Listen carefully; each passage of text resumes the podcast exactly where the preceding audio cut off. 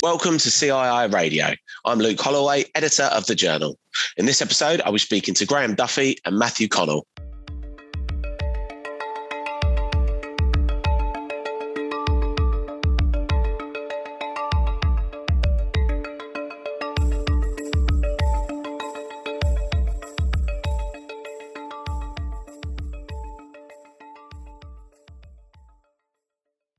This week in the U K is Carers Week.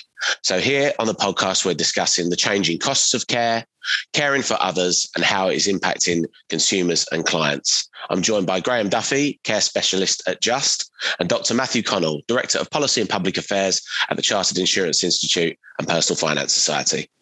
Here's my conversation with Graham and Matt. Hello, Graham, and hello, Matt, and thank you very much for joining us on the podcast today. Hello. Hello. Hi. A real pleasure to have you both with us. So, um, yeah, thanks for, for coming to speak to us today. So, so Matt, if we could start with you, um, Carers Week is taking place uh, in the U K this June. Could you give us a bit of background as to the current care rules and guidance uh, and, and how any government reforms that are taking place currently uh, affect the care situation in, in the U K? Yeah, so so last year the government set out some some some really important proposals. I think there's an enormous amount of that's happened uh, since then, so it's it's easy to to, to forget. So maybe it'd be useful just to uh, remind ourselves. Um, the big issue with care is that uh, Andrew Dilnot wrote wrote a report on this several years ago now, and and and his basic point was that that care is one of the few risks that people face in the U K that is is potentially uh, ruinous. It's almost however much you you save for for care, um, the costs of care are so great um, that somebody who, you know, in an unusual position, but but not a completely unknown position of of, of needing care for, for for many years, could see um, their entire assets uh, wiped out. At the moment, the amount of, of assets that you have got to have got down to um, before the government uh, helps out uh, is is very low. Just over twenty-three thousand pounds. So, so help for, for people with care costs is is really limited to, to people who have uh, almost exhausted all their all their assets. You know, however much they've they've tried to save and however hard they've worked to to to, to pay off a mortgage uh, and things like that. And Dilnot said that, you know, that the government should really be there to help people avoid ruinous costs, not not to to pay for everything for them, but to step in when the costs got above a certain amount. And so in twenty twenty-one, the, the government proposed that from October twenty twenty-three, there'll be a new eighty-six thousand pounds cap on the amount anyone in England will need to spend on their, their personal care over, over their lifetime.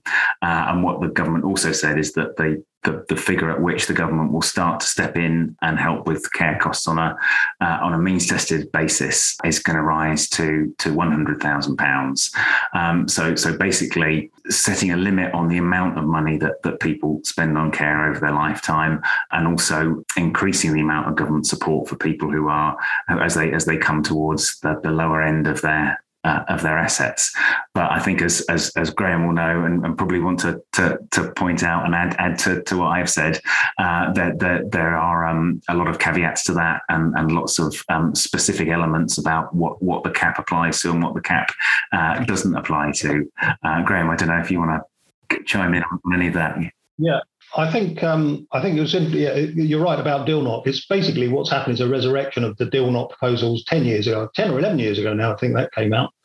And you, you're absolutely right in saying about the idea of this cap is to stop ruinous, catastrophic costs, as it's sometimes described, which Dilnot in ten years ago said was anything over one hundred thousand pounds. And um, hence we come back to that that new increased capital limit.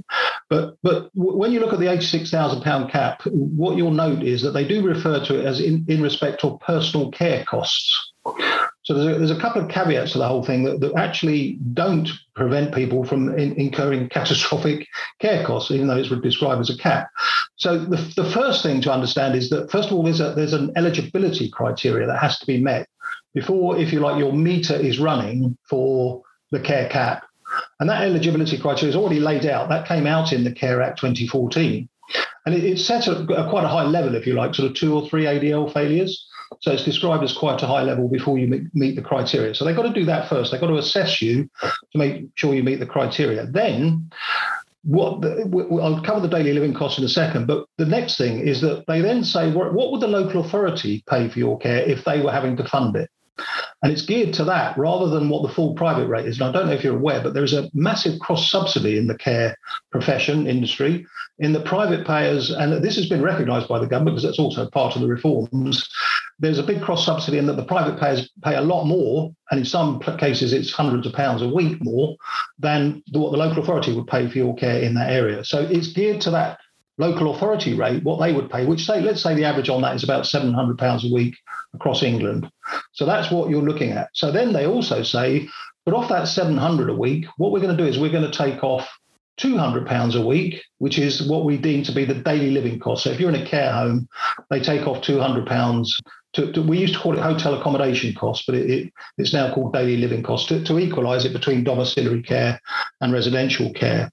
So they then, so that's what it is. So what you're looking at there is the personal care amount would therefore, on that seven hundred pounds a week example, would, my understanding is it would be deemed to be two, uh, five hundred pounds a week going towards your cap. Okay, so you take the two hundred off the seven hundred, that will leave you with uh, five hundred pounds a week going towards your cap. So eighty-six thousand divided by five hundred a week, whatever that, you know, whatever that is and how many weeks or years or whatever. So you are probably looking at approaching four years in actual fact for the average kind of case. And the other thing, remember, is that they said that they won't pay for you to be in a more expensive home than the council would pay for. So therefore, we call that, in Just, we call it the self-funder excess. So it's the amount over and above. But they're saying that's not going to count towards the cap. And if you look at, should we say, more affluent people that end up in care homes, they could be paying, and Lang and Buesen, who are the organisations that provide a lot of the data on this, they call them premium homes. And they say the premium home figure is about eleven hundred pounds a week. So that amount over and above the seven hundred, that is the, the extra four hundred, also doesn't go towards the cap. So you have to pay that yourself, both pre and post cap. So I've, I've got lots of figures and spreadsheets and slides and everything on all this stuff that would show you that you don't necessarily stop catastrophic costs because you've got that ongoing self-funded cost of the daily living costs and the self-funder excess. The other thing that you mentioned was that capital limits, and you mentioned the twenty-three thousand two hundred fifty and going up to one hundred thousand next October. Yeah, so the one hundred thousand. But what you didn't say is that there is a lower limit. You're probably aware of it, but you know the twenty-three thousand two hundred fifty, there's actually at the moment a lower level of fourteen thousand two hundred fifty.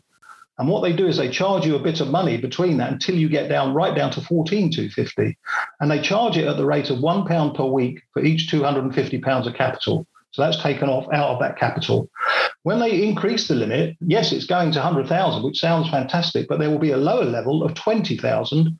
And tariff income will still apply at the rate of one pound per week for each two hundred fifty, which means at one hundred thousand, they will be taking three hundred twenty pounds a week off you in tariff income, plus they take all your other income, and they leave you with what they call the personal expense allowance, which has just gone up in April to twenty-five pounds sixty-five p a week. So that's really what you'll be left with. I mean, I'm just, this is sort of high level at the moment. Some of the fine detail has not actually kind of come out yet. I think it's still under discussion because we've got quite a way to go. And I don't know if you're aware, but there's a few pilots that are lined up to go on uh, Cheshire East, Blackpool, Wolverhampton, Yorkshire. So the, the, the local authorities are going to do some pilots to see how all this is going to work out. Because the other thing is it's incredibly complicated, even Even for, you know, I work obviously with financial advisors that are qualified to advise on care, and they're like bamboozled by the whole thing. So it's it's going to be a bit of a, it will be interesting to see how it all pans out. So that's that's the kind of detail of the figures that you've out, you know, the, the proposals that you've outlined.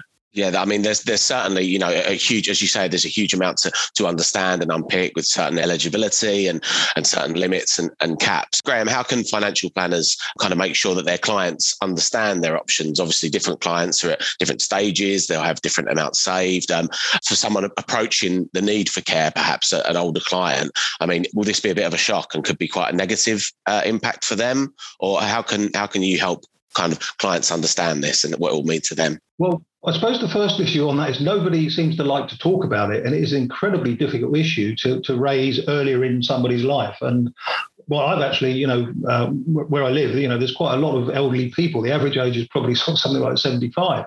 And even some of those older people, to get them to talk about long-term care, they just don't want to know, you know, provided they're sort of fit and healthy.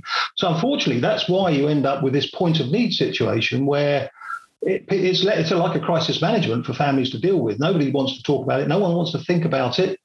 And therefore it ends up being suddenly there's a fall or a stroke or something happens and then suddenly care is needed.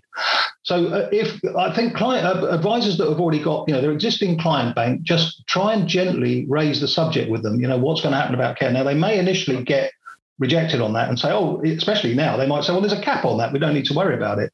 So it's being able to explain, actually, that cap might be there, but you've got to look at the detail. And that could get a conversation going. And bearing in mind that, you know, the average age of the product that we have, the immediate care annuity, is um, average age for that of the actual client is about eighty-five. But virtually, well, I would say is one hundred percent of uh, cases that come through are dealt with through powers of attorney, which are sons and daughters usually, that are perhaps in their fifties or sixties. So th- those advisors may have clients that, you know, the older person may not be their client, but the power of attorney could be their client. So it's, it's again, gently raising that subject, you know, have, asking them, have you got parents that are getting elderly? Are they already in care? Are they having care now? How's it being funded, et cetera? But it, I must admit, it is, it is an incredibly difficult area to start talking about. So it is a difficult one. And one of the other issues I find in this area, that there, there are a lot of people that go into care that have never had a financial advisor, and even their family haven't got one. So how do you how do you reach those people? You know, Just have done a lot of um, you know uh, research into what people think, and a lot of people just think, well, uh, don't the N H S pay for it? No, they don't. They might do in certain very exceptional circumstances, but that's the, that's the kind of people. That's what people think until it happens to them, and then suddenly, mum or dad's in hospital, say they've had a fall or a stroke. They're then discharged into a care home, and they're told, you've now got to pay twelve hundred pounds a week or something for this care. And it's what? Why? What is this? It's crazy. So it's just that real shock to the system. And then it's, you know, families, unfortunately, can, can be a bit like headless chickens running around. What do we do? What do we do? And ironically, it's advisors that have got the qualification, you know, the, the C F A or equivalent, that, that, you know, they're the ones that have, have got probably the broadest spread of knowledge that can really help and make a difference to people. So it's a bit frustrating that advisors are not more involved in, in the whole process, really. But yeah, it's just trying to gently touch on that subject is, is I think, what, what needs to happen. And Matt, would you agree with Graham then, obviously, that some of the part of the challenge is starting that conversation. Um, how would you say financial planners or insurance professionals can, can make sure customers begin to understand or think about these their options in terms of care? Yeah, absolutely. I, I, I think um, you know, a huge amount of work's been done on this by by Age U K in the past, um, and, and we've done some of our own research on it. And one thing that comes through really powerfully is, as, as Graham says, people feel intimidated by by kind of big long-term ideas like financial planning. They feel probably more comfortable with the idea of just being resilient and, and taking it on the chin and, and just sort of um, making marginal kind of um, changes to their to their to their lifestyle um, without without thinking of anything with anything big. But of course, as, as Graham said, that can mean that people sort of suck it suck it up and and, and take it on the chin and, and modify their life, and, and their life sort of shrinks more and more, and, and then you have a, a health issue like like a stroke that, that completely turns every, everything on its head.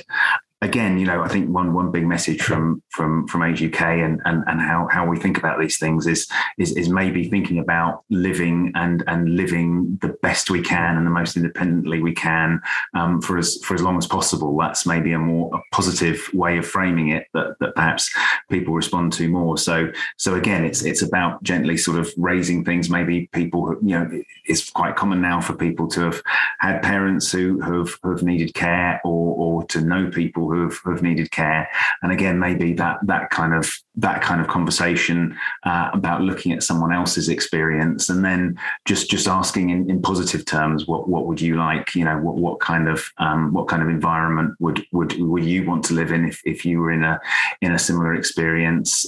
Again, you know, kind of what, what we've talked uh, when we talk to people who have, who have survived strokes, what what they often say is in what they'd really like to to have planned for is is things very basic things like. Um, as Graham was saying, that the, the power of attorney and someone there to take on important things in their lives, know where the passwords were, and be able to, to, to deal with the bank and all the other basic elements of, of life admin. So maybe encourage people gently to, to get those conversations going. Again, if, if somebody has an experience of, of ill health, maybe that's a, a way of gently asking people um, how they how, how they'd like things to to, to work and, and how things might work if uh, if something happened in, to their family.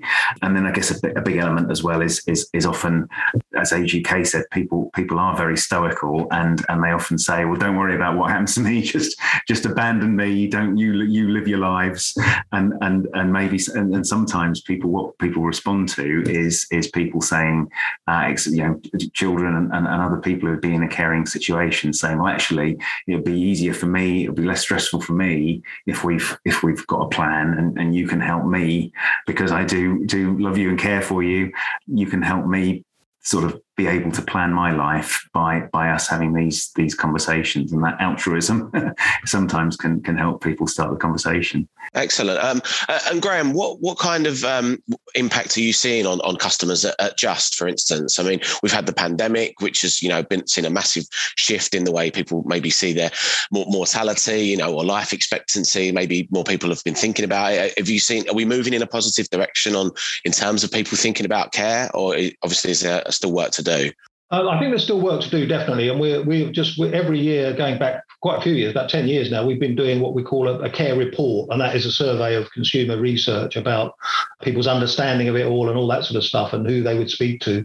And, and there's another one of those due to come out um, in, a, in a couple of months' time. Um, as far as Just are concerned, we are very much in what you describe, I suppose, as the decumulation space, that is retirement, through retirement with, you know, lifetime mortgages and equity release, et cetera.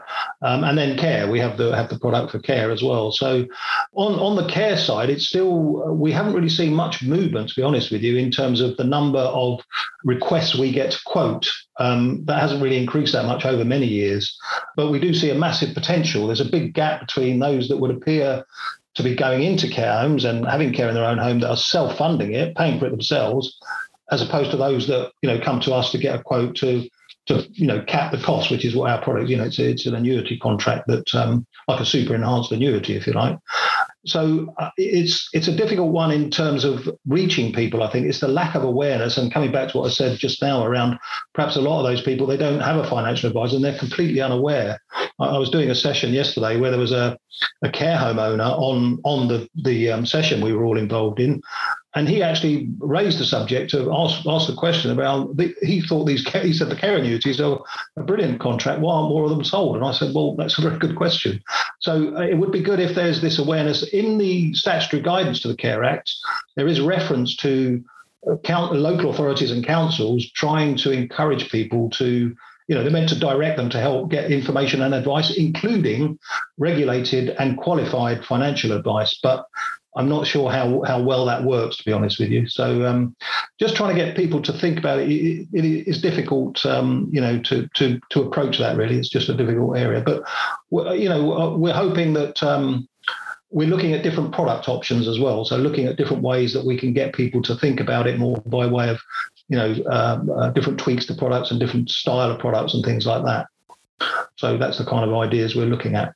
We touched on earlier about the, the there are f- further reforms that the government are bringing in. Um, twenty twenty-three was mentioned, and, and the pilot schemes, Graham, that you mentioned. I mean, Graham, are you are you concerned that these? You know, do you think are you are you confident about these reforms that they'll help the situation, or is there still a chance that this may maybe make it more complicated for for clients and the public, or leave them, you know, in greater need of care, or or, or shorter on, you know, their options? I think you're happy. What you said is the complication. I, I think we've already got actually quite a complicated care system because we have a divide between healthcare, which is N H S, free at the point of need, and social care, which is what the majority of older people need. They just need help doing things every day. They're old and frail. So it's it's help with activities of daily living. Simplicity is what I would really like to see. And I don't think what they propose is, it just makes it more complicated to my mind. It is incredibly complicated.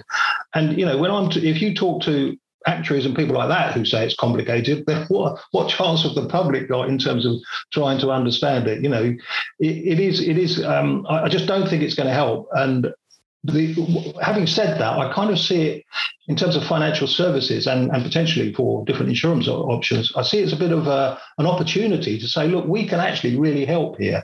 you know, we can make a difference. And financial advisors that are qualified in this area have got a good broad spread of knowledge, not just about investments and insurance products, it's about the whole care system. You, you'll be aware of the, you know, how the qualification works. So that that could be an opportunity to say, look, we can make a difference. We can have we can we can help these people achieve better outcomes, et cetera. In, in just our knowledge of how the system works. And it, it might just be a reference to, um, you know, Matt touched on people like Age U K. It, those kind of charities and that, they, they they provide a lot of help, not, you know, not necessarily on that on that financial side, but just generally, and people don't seem to use them perhaps as much as they should be. So that, that kind of thing could make a difference. So I'm, I'm hoping that we can, Uh, you know, see it as an opportunity rather than the complications where people will, they will definitely need that help and advice that, that you know, to help them understand how it's all going to work. The trouble with the headline is eighty-six thousand pounds cap on care. If you've got a reasonable amount of assets, you'll think, well, that's great, eighty-six, I can tuck that away and I don't have to worry about it. But it's not, it's just not as simple and straightforward as that. And Matt, you obviously do a great deal of work around financial resilience and, and later life planning. Um, I mean, are you, are you concerned with the current care situation in the U K? Yeah, I think it is. It, it is a difficult one. As, as Graham said, it's it's it is a complicated system, and and the, and the way in which care has been funded has tended to be, like we say, from from uh, local authorities kind of drilling down the cost of care as uh, as much as possible, and, and care homes. Business model relying on, as, as Graham said, the cross subsidy from um, from from from self funders. So it, it does feel like quite a precarious system with with all these sort of cross subsidies and and, and hidden costs. Uh, and also, you know, kind of looking forward, um, you know, you'd expect the the, the rate of uh, inflation for, for for care costs to rise probably faster than the, the the rate of inflation generally, because so much care costs are, are, are based on uh, employment costs, and and and as we know. You know, can, can can come up to employment shortages uh, very very easily, as as as we've seen in the last uh, year or so. So I think there are a lot of a lot of factors that make even uh, organisations as uh, kind of with as much resources as, as national governments um, kind of. It is quite eye-watering the, the kind of the kind of commitments that, that that people have to make, and you know it, it does seem inevitable that a lot of the wealth that, that individuals have built up in housing and and, and in, in pensions and, and investments, you know, some of that is is going to be called upon to to pay for care, and and as Graham says, what we really don't want is a situation where people are led into a belief that that kind of all their assets are safe and, and and they can be bequeathed, only to find out, you know, kind of when it's too late that the the, the system sort of um, takes away a bit here, takes away a bit there, and then uh, a lot less is is is left. It'd be much better a situation if it was if it was clearer how much people people have to have to contribute if they if they want to leave a uh, leave an inheritance, and then and then be able to have that conversation with with their family about, you know, what they want to protect and how they're going to go about it through through excellent products like the care annuities. And then I guess, you know, kind of again, you know, with that simplicity, I think one one other thing is, is Graham mentioned that care homes have an excellent position to to have that conversation about funding at the outset. But again, um, often care homes feel that they're they're They're kind of not-for-profits. They they don't really want to talk about money. Um, they don't want to get into commercial arrangements. So having a, a, a safe way of of introducing that conversation at the time uh, at the outset would be um, would, would be really important as well. And Graham, you, you touched on earlier some of the some of the resources that you, you have on offer at Just. I mean, um, would you like to highlight some of those, you know, some of the guidance that you're giving advisors on how to how to approach care, about some of the, the reforms that are happening and how to, to speak to their clients about it? Yeah, I have a whole series of, um, we, we call them care academies in actual fact, and we do the, the kind of same for all of the later life space, if you want to describe it as that, and I I do the care bit. And, and it's really just taking them through the whole thing, what the market's all about, then going through the care system, N H S, local authority, how all of that works, uh, how the assessments are done, both care needs, and then looking at the financial assessments, what's disregarded, because sometimes, you know, the property, if there's somebody, a spouse or partner is still living in it, it's one example, it must be disregarded. Investment bonds, you know, the good old investment bonds are still, the, the capital value of those bonds is, is still disregarded. Um, and then looking at issues like deliberate deprivation, Uh, all of that, I run through all of that with them over, you know, not all in one go because there's quite a lot to get through. But then we also look at different things like, you know, the ways to pay. What are the ways you can fund your care, that is, you know, if you want to use the property, there is the government's deferred payment arrangement, as they call it. So they'll fund your care, but they have a charge on your property, get that money back. It's like it's like equity release, I suppose, but it's a it's a very cheap interest rate. Can, can you rent the property out Can you rent it out and generate the income you need by renting? Uh, and then equity release, that's a market that's evolving as well, where if you get your property, you know, because you can do buy-to-let equity release, if you get it set up as a buy-to-let, you can release money that will help you fund your care. But for most families, the property basically is is sold, and then it's either you're going to pay as you go and, and you take that longevity risk, and many people, unfortunately, just stick the money in the bank and hope that it's going to last, or you do the insurance option, which is the, well, I call it insurance, but it's the immediate care annuity, you know, which you do have to use some capital. But so it's not the sort of product that's going to, it's not a universal panacea that's going to sort out everyone's problems. But if there if there's that real lack of awareness, which I think there is, because so many people, so many other things I do outside of, you know, the one yesterday I mentioned with the care home guy, um, he said that, that people just don't know about it. They think that it, it's a bit like that life insurance. You know, if you if you think of it as life insurance, people think, well, if you're old and ill and infirm, there's nothing you can do. But of course, with an annuity, it's the exact opposite, and you'll get a good rate of return, you know, on that money, and it's tax, you know, it's tax efficient as well.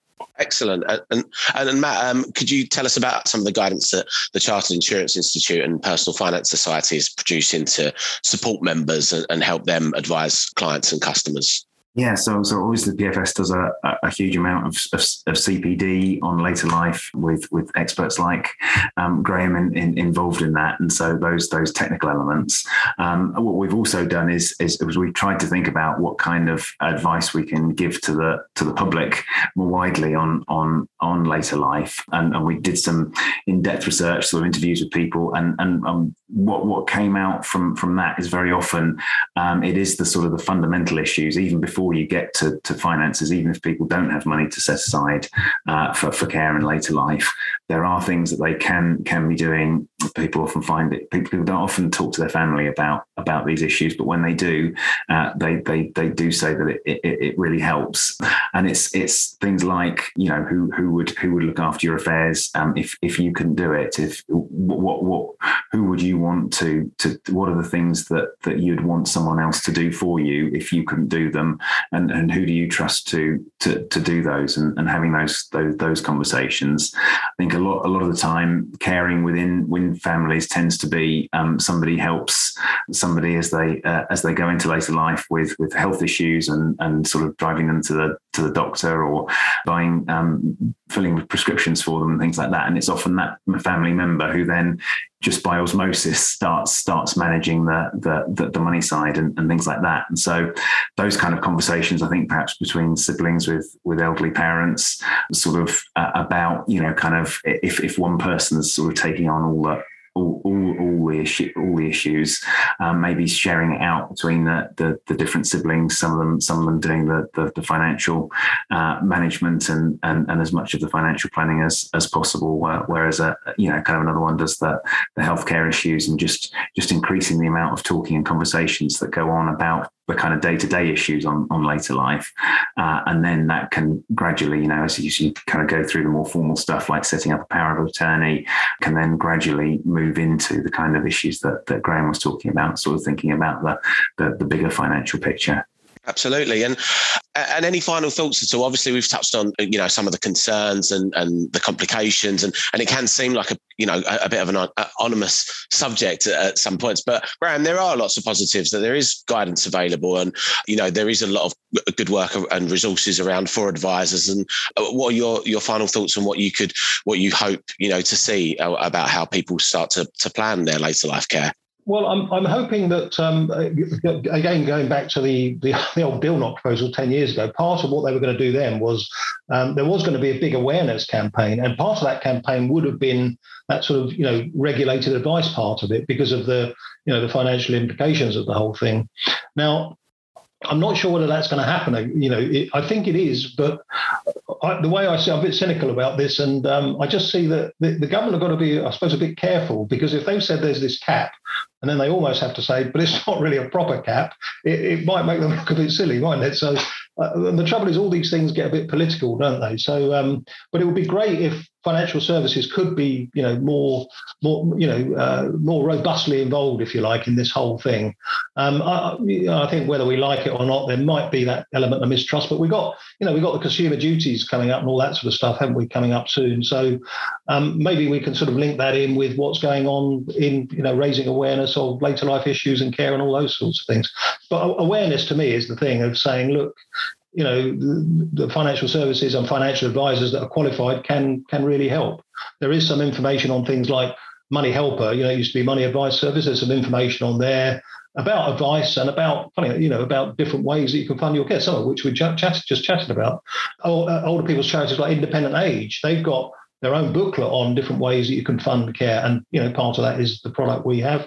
I think Age U K have got some good information with their fact sheets and all that sort of stuff. They've got some great stuff on there. I mean, I use their fact sheets myself because I, I like them because they're nice. If you try and read any of that statutory guidance, it's like, you know, oh, God, what, what does that actually mean? Whereas if you read an Age U K fact sheet, it's like, oh, that's what it means. They seem to be able to put it in nice, plain English, and I can understand that. So so I, I always recommend that people go and read those documents, and I, and I literally do use them myself to help me to sometimes if I think, can't get my head around something, oh, that, that'll help. And it usually does. So, um, so awareness, I think, is is really what it's all about. And we'll we'll carry on, you know, doing what we're doing in terms of trying to encourage more advisors to to get qualified. You know, many advisors come to me and say, you know, my clients are I've got an aging client bank. You know, I need to understand how all this is going to work. I've got to be able to help them. Well, you've got to get qualified then, haven't you? So, so all of that sort of stuff. So, um, yeah, there's there's some there's some real positives, but we've just got to try and, you know, take a, you know, make the most of those uh, that situation really. So and I think I think that element of the, the education, I was involved in some of the discussions between Association of British Insurers and uh, and Department of Health at, at, at that time, and I, I think the Department of Health, what they had in mind was a was a big take out loads of long term care insurance, and then and then that will that will solve it. Um, but but but actually, what, what people need, as as Graham's absolutely right in saying, is is it's the advice. It's the campaign has got to be to go and get advice, to to to look at to look at what's out there, look at the resources, um, information. From from places like A U K and Independent Age, that that's what the, the campaign has to be about, is getting people talking and getting people informed and, and advised, um, rather than just just piling them into one particular product or another. Yeah, definitely. Excellent. Well, we'll certainly signpost that information that we've spoken about today, the resources available through through Just and through the Personal Finance Society and the C I I as well. So it's an incredibly interesting subject, a very important one. And, and just a huge thanks to you, Graham and, and Matt, for joining us today and, uh, and giving us um, that, that info and your take on it. So thanks for speaking to us on the podcast. Okay. Thank you. Thanks. Cheers. And thank you for listening. You can find out more by visiting thejournal.cii.co.uk forward slash podcasts. You can also follow us on Twitter at C I I Group. So until next time, thank you for joining us and goodbye.